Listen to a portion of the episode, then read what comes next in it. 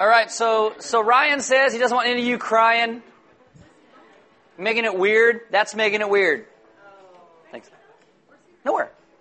Uh, we're- okay, I made this announcement a couple weeks ago. Uh, Ryan, like for for the last year, if you guys have missed it, Ryan, Ryan has been telling me my life is really busy. You they got another another kid, and you need to raise a couple of kids. Got this job, and he's like, I am. He he mostly it's volunteer what he does, and he's like, I man, I just don't have time. I'm so, and so for the last year, I've been ignoring him. Every time he says it, I'm like, yeah, yeah, whatever, whatever, you know. And then right before uh, we started the Jesus series at Christmas, Ryan goes, I'm serious this time, okay? I'm serious. I got other things to do. And so I, I kind of conned him into doing every other week up through Christmas. He did Christmas Eve and every other week to the end of the series. And then, and so he's still going to be here. So he's not going anywhere. I mean, he just, when you see him sitting out there, he just doesn't want you to make it all weird where you're all, hey, Ryan, why aren't you up there? He's going to be like, leave me alone, okay? Go cry in your own Cheerios, kind of thing. So there you go. Just don't, just don't make it weird. He's still here. He's still around, and and I'm still trying to you know con him into playing every once in a while and stuff. But it's it's kind of up to his discretion if he wants to. We we want people first and foremost to be pastors of their families like that, and so Ryan's taking care of his family first, and that's what we want. So. You should be like, way to go. I'll be like, you're leaving me. I, I can't sing along anymore. You'll get over it. We got some stuff in the works. You'll see. You'll see. All right. Uh, if you would like to help decorate this week, uh, any any morning from 10 to 2, if you got some time in there, you can show up and help. Uh, any evening from 6 to 8 p.m., show up. We'll put you to work. Uh, you know, I mean, you can do any. We got tons of stuff, tons of things for you to do. Apparently, I got a big job today to do with something on the stage. So, but anyway, so come up. You want to help decorate? We can use your help to do that. Um, my other announcement for you guys is uh, Element U. Uh, Element University is what what we call this. And I, I told people this last service. Uh, actually, we, we've got even part of 2015 kind of planned out what we're teaching through. And I want to do this thing called Pharisee University, like you know how not to be a Pharisee. If you want to be, this is the way you do it. And I want to call it PU. Be great, right? Anyway, anyway, so uh, we just think about Element U. U stands for university, and in uh, what we're doing this time is doing a thing called apologetics. The last one we did was a thing called coherence theory. It's about how you look at the culture and how the culture shapes the church, and how the church should instead kind of shape the culture around it, and how to kind of interact with that while being missional, while not being a bunch of jerks about it. Anyway, so uh, the next one's about apologetics, how to defend your faith, know why you believe what you believe. It's it's all about it's all about apologetics. So, uh, you don't have to sign up for that. It's going to start on Wednesday, March 5th, so you got like over a month to get there. But what we need from you is we need to know if you are going to come, uh, you got to, we want you to just kind of let us know if, what kids you have and if your kids are coming. Okay, so uh, right there, if you need childcare for that and you're planning to come, send a text to that number and say, hey, I've got, uh, you know, a couple kids, one, two, one is two, one's five, something like that. Or if you're like got a dumb phone, don't have a smartphone, what you can do is you can uh, fill out a comment card and put it on the comment card uh, in the seat back in front of you. Or you can go to the welcome center and you can let them know. So I got three ways because you guys are terrible. You're terrible at communication. You're terrible about letting us know. Do you feel bad yet? You should. Let us know. Let us know. The, the last, the last Element U, Christy had this whole elementary program planned, and like two elementary age kids showed up, and we had like a million babies. So all of a sudden, everybody's like sitting in the nursery watching all the babies, which is great. You guys are procreating. It's a good thing. She's got a lot of babies. And so anyway, so we just want to know what, what we're going to plan for and stuff like that. So that, so that you don't show up and just be like, Where, where's my kid go? We're like, oops, sorry. So we want to make sure, you know, we have what you need. So let us know one of those three ways, please. All right. This isn't on the video, by the way. If you're watching online, you never see any of this stuff. So go you, you get extra. Uh, welcome to Element. My name is Aaron. I'm one of the pastors here. If you are new, there are Bibles in the back. If you don't own one, you can have one. If you forgot one, you can use one. There are sermon notes on all the communion tables throughout the room. You have a smartphone, you can also download an app. It is called YouVersion. When you look, search for it, it'll say Bible on it, and it's brown with a little bookmark in the top. And you download that, you click on live in there, it'll bring us up by GPS in your smartphone. If you don't have like a data plan, but you hook onto Elements Wireless here, uh, you can click on live and then put in the the zip code 93455, 93458, 93454, and you will get the sermon notes and the questions that go all along with this morning. All right? You're a tough crowd. Tough crowd. I'm going to work you, though. All right, why don't you stay on there reading God's Word? This is Philippians chapter 2, verses 5 through 7. It says, Have this mind among yourselves, which is yours in Christ Jesus, who, though he was in the form of God, did not count equality with God a thing to be grasped, but emptied himself, taking the form of a servant, being born in the likeness of men.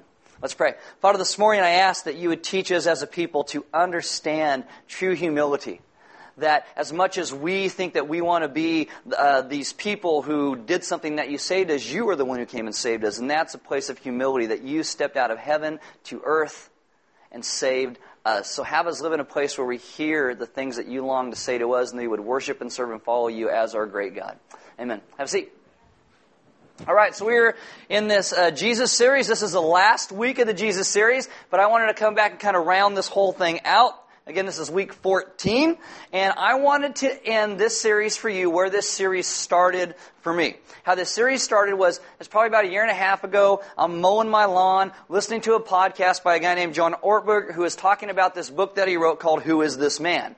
And it kind of sparked a whole lot of ideas in my head. So that's kind of where, where we did the series. So I'm gonna I'm gonna end where it started for me. I, I stole some of this message, so do with it what you want, you know. But this is the idea for us that Jesus is inspiring. He's inspiring. You and I, God made us to respond to inspiration. It is why certain things move our souls because God made us to be inspired. This is why certain songs or certain stories, like uh, TV shows or movies, certain stories and certain issues call and stir the best in us. You know, a million people can go see a movie and a million people have an opinion about it. And we go and we judge it based on whether it inspired us but spoke to us. Now, I, I know a lot of college age guys who all they seem to do is sit around and play video games and watch TV. Now, I like video games and I like watching TV, right? It's, it's, I'm not saying those are evil, but this is all that they do. And they start to get a little depressed and they start to say, well, you know, my life, my life isn't worth living. And my response is, you're right. That life is not worth living.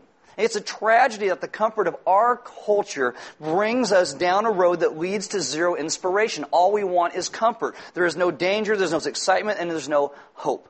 So open your Bibles to Colossians chapter 1. And what we're going to do is look at this letter that Paul writes to this church in, in Colossae. And we're going to look at the staggering claims that he makes about Jesus and I, I, one of the things I love about Jesus and how, how we kind of see him today, and I think it's kind of given a little bit of his due, is that you can go to college, you can actually take entire courses just on Jesus. Uh, it's, it's amazing. It's whole field, this whole field that's called Christology. You can actually get a major in Christology. I don't know anybody else in history that you can do that with. So Jesus is simply amazing. In Colossians chapter 1, Paul kind of has this view, his Christology, and he has a very high Christology, which all of us should eventually have as well. Colossians chapter 1, 15 through 20, this is what Paul says. He, that's Jesus, is the image of the invisible God, the firstborn of all creation. For by him, Jesus, all things were created in heaven and on earth, visible and invisible, whether thrones or dominions or rulers or authorities. All things were created through him. And who's him? Say it with some passion. Jesus. You're not cursing the guy that pulled in front of you, people, all right? Everything's made, made, made through him, and who is him? Jesus. Excellent. And for him, who is him? Your first one was much more exciting segment. And he is before all things, and in him all things hold together. And he is the head of the body of the church, and he is the beginning, the firstborn from the dead, that in everything he might be preeminent. For in him all the fullness of God was pleased to dwell, and through him to reconcile to himself all things, whether on earth or in heaven, making peace by the blood of his cross. Now, this passage, it's a hymn or a poem. And it's not the last time someone in human history was so inspired by Jesus to worship him in some artistic expression. Jerry Hawthorne writes about this passage. He says, It is as though Paul, so overcome with the majesty and goodness of the one who brought hope to the hopeless and deliverance to the captive, considered prosaic sentences totally inadequate to do justice to this person. So his words poured forth in a carefully crafted poem that not only is a literary masterpiece, but the the mountaintop of Christological statements. Beautiful, beautiful. So part of what we're going to do today is, and round out the series, I'm going to show you some pictures. We're going to talk about some things in history as we as we go through this. Uh, Jesus' understanding of the world, his message, his life, his death, his resurrection, and how it has gripped the artistic imagination of the world. In the book Jesus through, the, Jesus through the Centuries, which I recommend you all pick up a copy. It's a great book. The writer says this, the victory of Jesus Christ over the gods of Greece and Rome by the fourth century was responsible for a massive and magnificent outpouring of creativity that is probably without parallel in the entire history of art.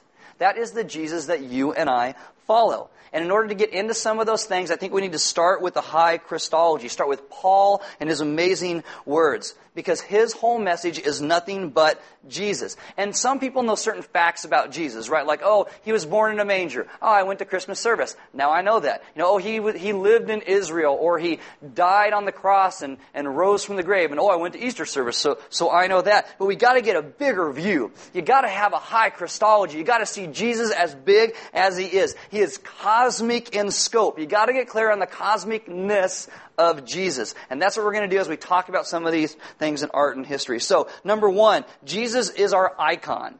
And I'll explain what I mean as we go through this. This is where Paul says, He is the image of the invisible God.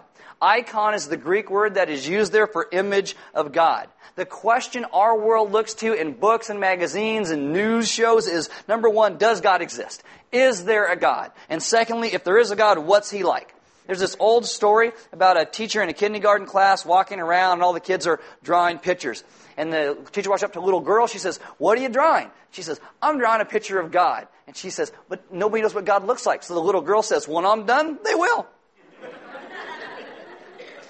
When we talk about icon, many people translate that as idol. But all of Eastern Orthodoxy is centered around this idea of icon, the image of God, the imago Dei. In Israel, through the scriptures, God reveals himself. And he shows that he is not like any other. He is not like anything. God told Israel that he was holy, H-O-L-Y, but he was also holy, W-H-O-L-L-Y, other. He's different than anything we can imagine. He is not an idol. He is not a statue. One of the most important teachings that God gave Israel was God is spirit. The Bible says no one in a sense has ever seen God as he really is. Any devout Jewish person would agree with that statement. No one has ever seen God. He is not reduced to just a mere physical presence. It is central to who he is. Really important. But it can also leave people with this feeling that God is really distant, that he's really hard to know. And this is why Paul says that Jesus is the image of the, invisible God. Jesus shows up so we know who God is and what He is like. John 14 verses 8 and 9, Philip said to him, Lord, show us the Father and it is enough for us. Jesus said to him, Have I been with you so long and you still do not know me, Philip? Whoever has seen me has seen the Father. That is a staggering statement for Jesus to make. You want to know what God is like? You look at me. And so Jesus inspires devotion like no one else in history. He walks along the beach one day and he calls James and John who are out fishing. He calls Andrew and Peter and he says in Matthew 4:19, "Follow me and I will make you fishers of men." Now, if you've been in church and you like the time, you, like, you hear this story in children's church, that you're like, oh, here, have some goldfish, fishers of men, you know, that kind of thing.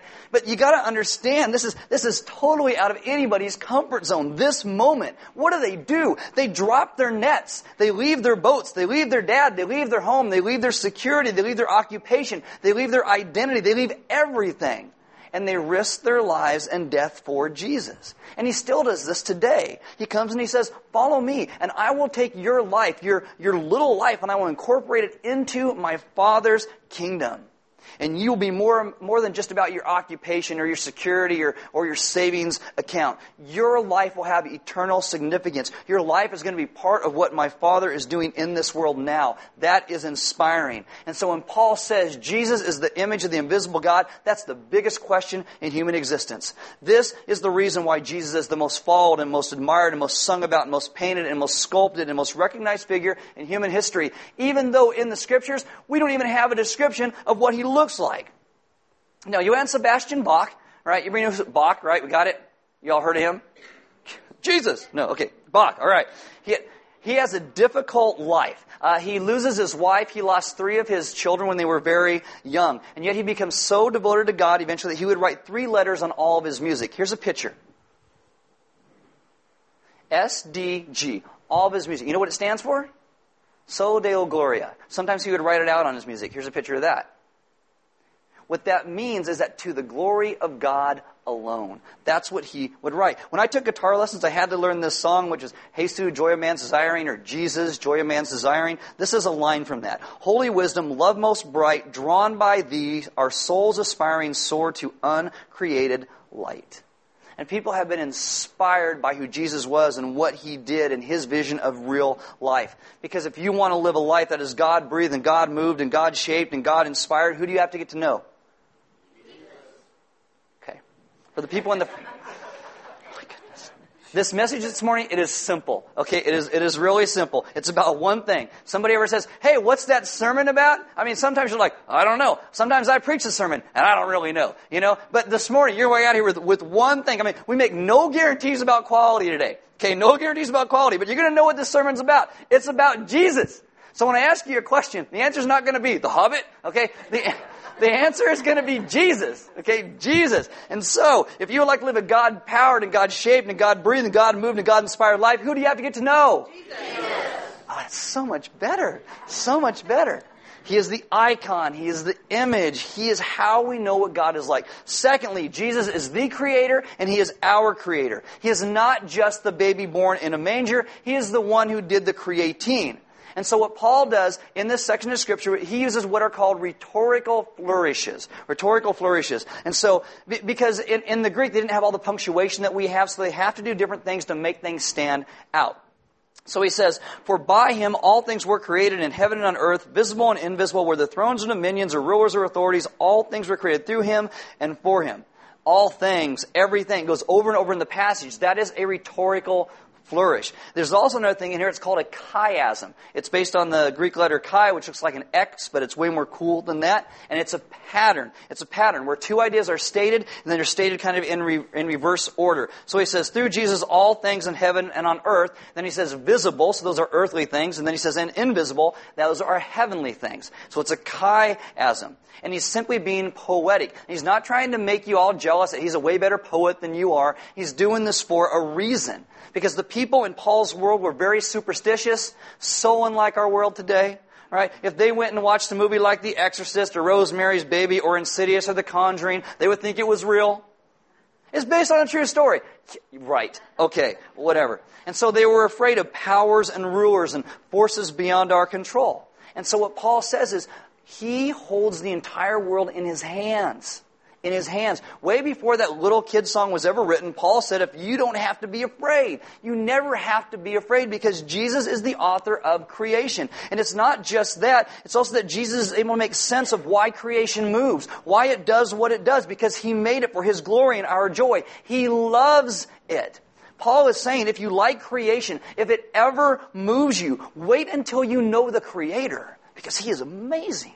And what is wonderful about creation, it's a tiny expression of the one who made it. Number three is that Jesus is our sustainer. It says he is before all things, and in Jesus, all things hold together. This is your vision of Jesus has to get bigger and bigger. It is not just deism that God made a blob and stuck it out and said, let's see what happens. Ooh, dinosaurs, weird. You know, and that's not what God did. It's not what God did. What, what it means is that every single moment from now to now to now, to now, to now, to now, to now, every single moment. The reason it, it stays together, it is sustained by Jesus. It's all held together by Him. He is before all things, and in Him all things hold together.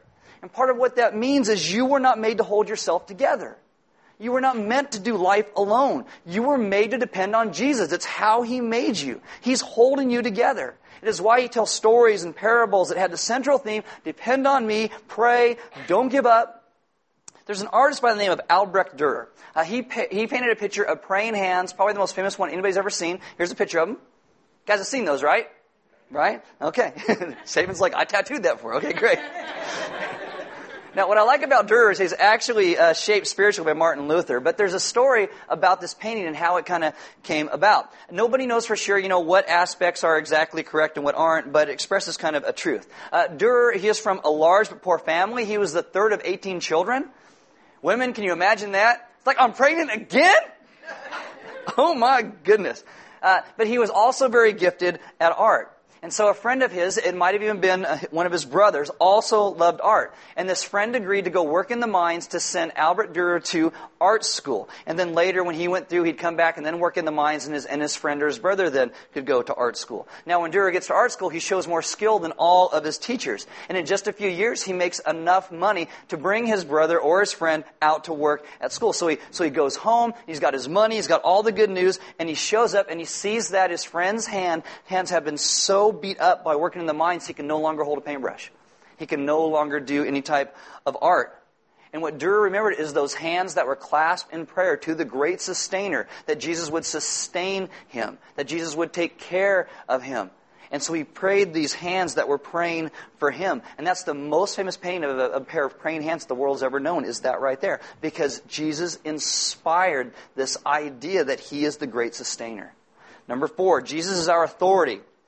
Paul says, and Jesus, He is the head of the body, the church. So the text starts to make a turn here. Up until now, it's been about creation. You know, creation, it's amazing. He made it. He sustains it. It's so good. It's so wonderful. Image of God. But now there is a new creation being talked about. What's that new creation? It's the church. That's what he's talking about. This church, this idea of community, it is Jesus' idea. People say things like, I don't need to be part of a church, I just need Jesus. Well, Jesus made the church for you to be a part of. Well, I don't like churches because they're all hypocrites. So are you. Welcome to the team. I mean, seriously, if you want to find a perfect church, you're never going to find it because we're all full of messed up people. But Jesus calls those people his church, and he uses us anyway in the midst of all of our messed up hypocrisy.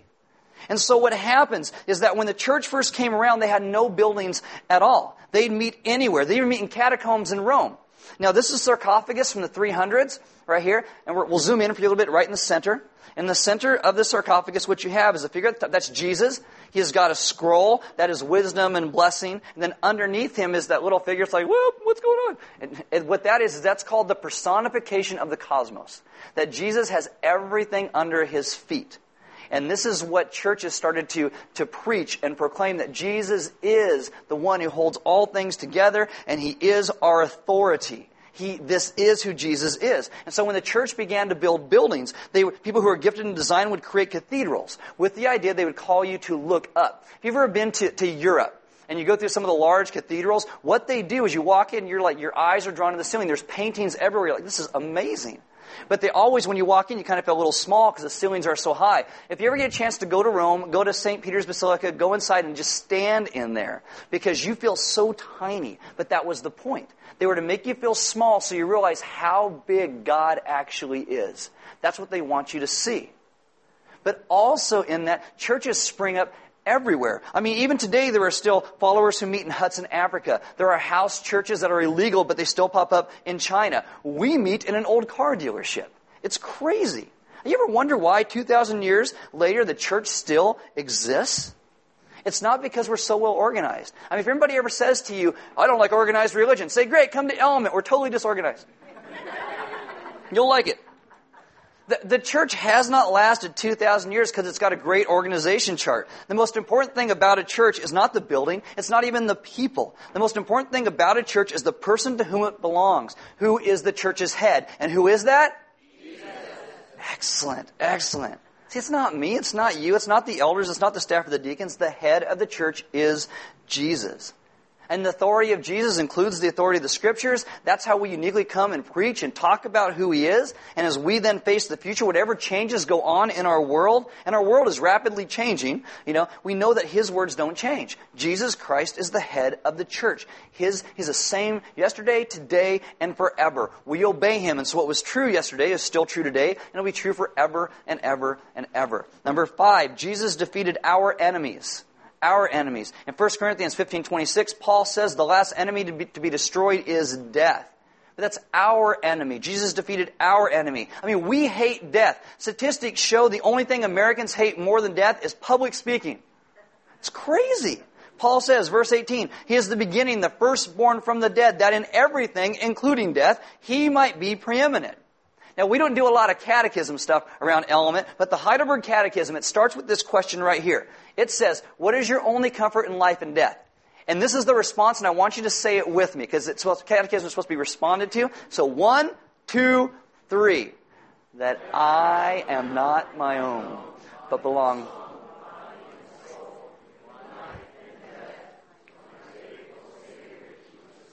Trying to find a rhythm in there, I can tell. You're trying. It, it, it, that's great. These are amazing words to remember. I am not my own. We belong, body and soul, life and death, to our Savior Jesus Christ. That is the only foundation for true life. And for Jesus to do this, it cost him his life. But not everybody understands this. 1 Corinthians 1.18 says, For the word of the cross is folly to those who are perishing, but to us who are being saved it is the power of God. Hans Holbein did a painting of Christ, what he envisioned it to be after the crucifixion. Here's his painting.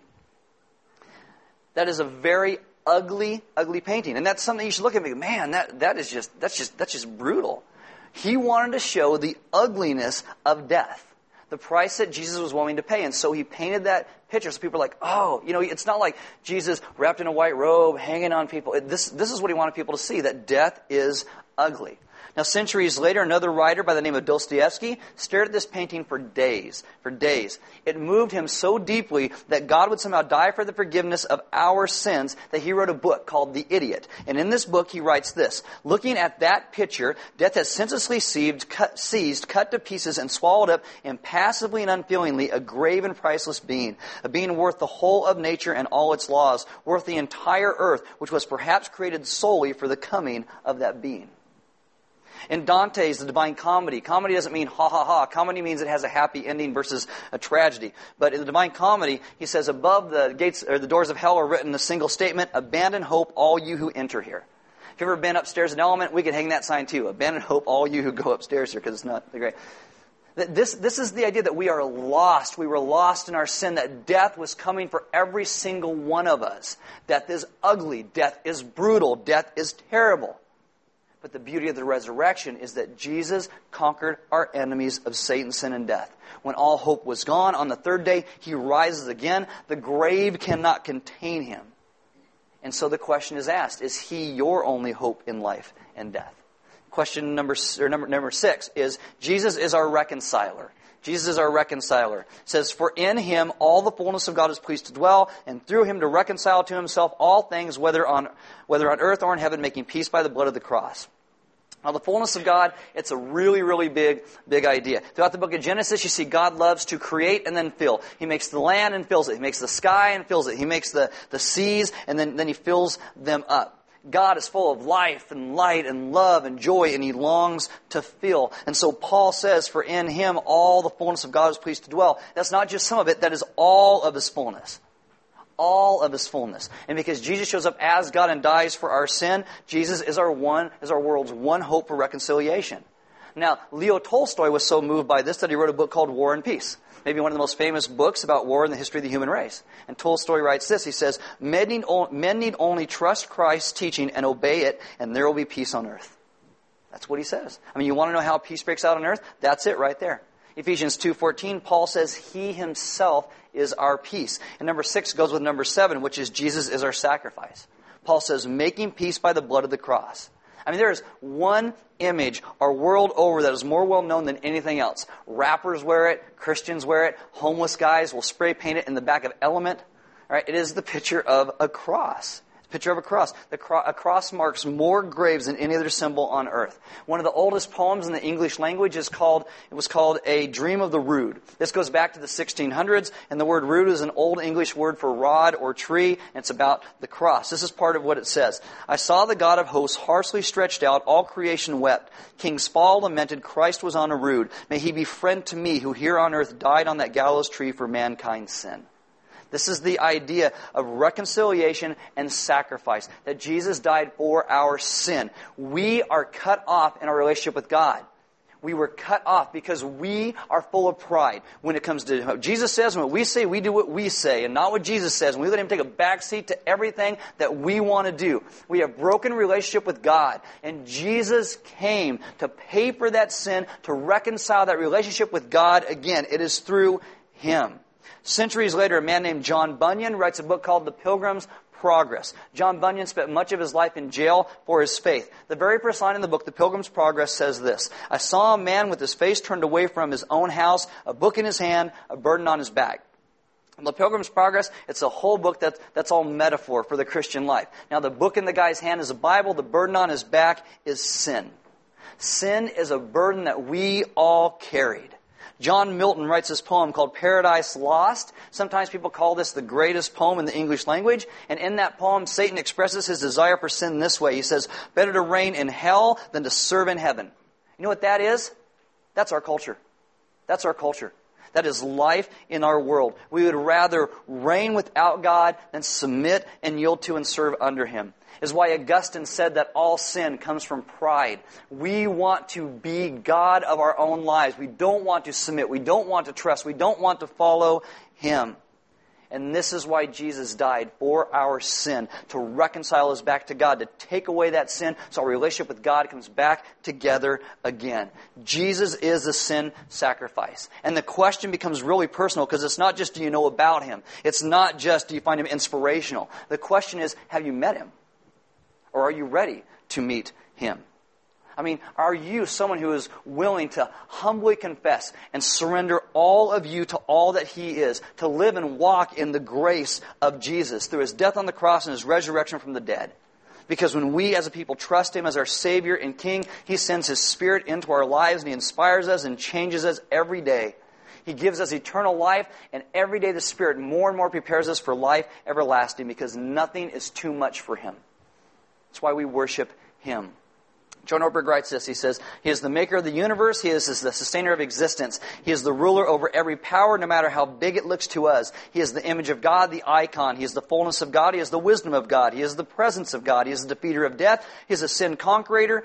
Conqueror. He is the guilt obliterator. He is the final sacrifice. He is the blood giver. He is the cross bearer. He is the tomb breaker. He is the peacemaker. He is now head over his body, the church. He is the reconciler of all things. He is the maker, redeemer, savior, forgiver, Lord, friend, guide, shepherd, and hope for all eternity. And what is his name? Jesus. Exactly. His name is Jesus. Element, we are about one thing. We are about Jesus. You may be like, man, they say that, that same thing all the time here. It's because that's all we are. That's all we got. That's all we lift up. We don't lift up us. We lift up Jesus. And guys, I will tell you that if you have never surrendered your life to Jesus, if you've never committed to follow Him, today is the best day in the world to do that today.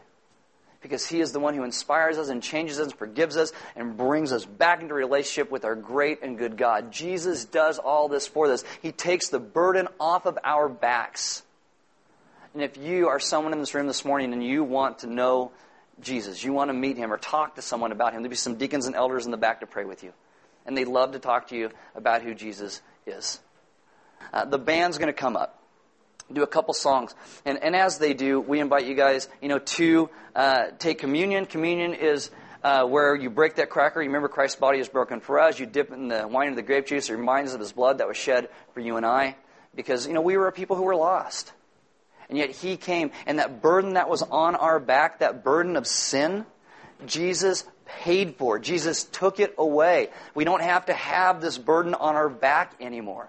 Because Jesus, as the sacrifice, took the burden of sin away and he reconciles us to God because he is good. He is who we focus on.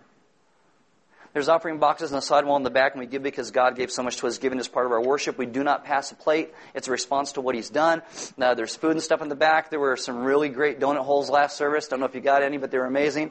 I am sure Jesus inspired somebody to make donut holes.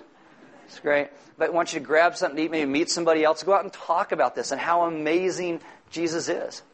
But again, guys, if, if you in your life have been living just for yourself, if you've been living thinking everything that you want to do is just the right thing, surrender, worship, love, serve, follow Him. Follow Him. And our lives begin to make sense because they are not never, they weren't ever meant just to be about us. Our lives are meant to be about Jesus the one who sustains us, loves us, forgives us, and saves us. And if we can do anything as a church, our goal is to lift him up and tell all men about him. So everyone will worship and come to know that Jesus is amazing. And again, if, if you've been living your life just for yourself, there'll be some deacons and elders in the back if you need prayer. They'd love to introduce you to who Jesus is. Why don't you guys pray with me? Father, this morning, we as a people want to be those who humbly humbly understand the great gift of grace you have given us.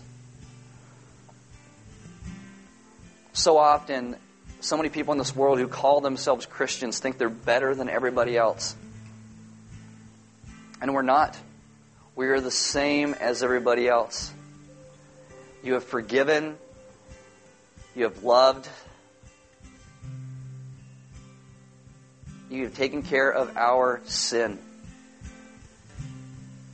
And that is an invitation to every person on this planet that there is not one person better than another. We are all people that you died for. We're the people you have reconciled. We're the people that are in desperate need of you.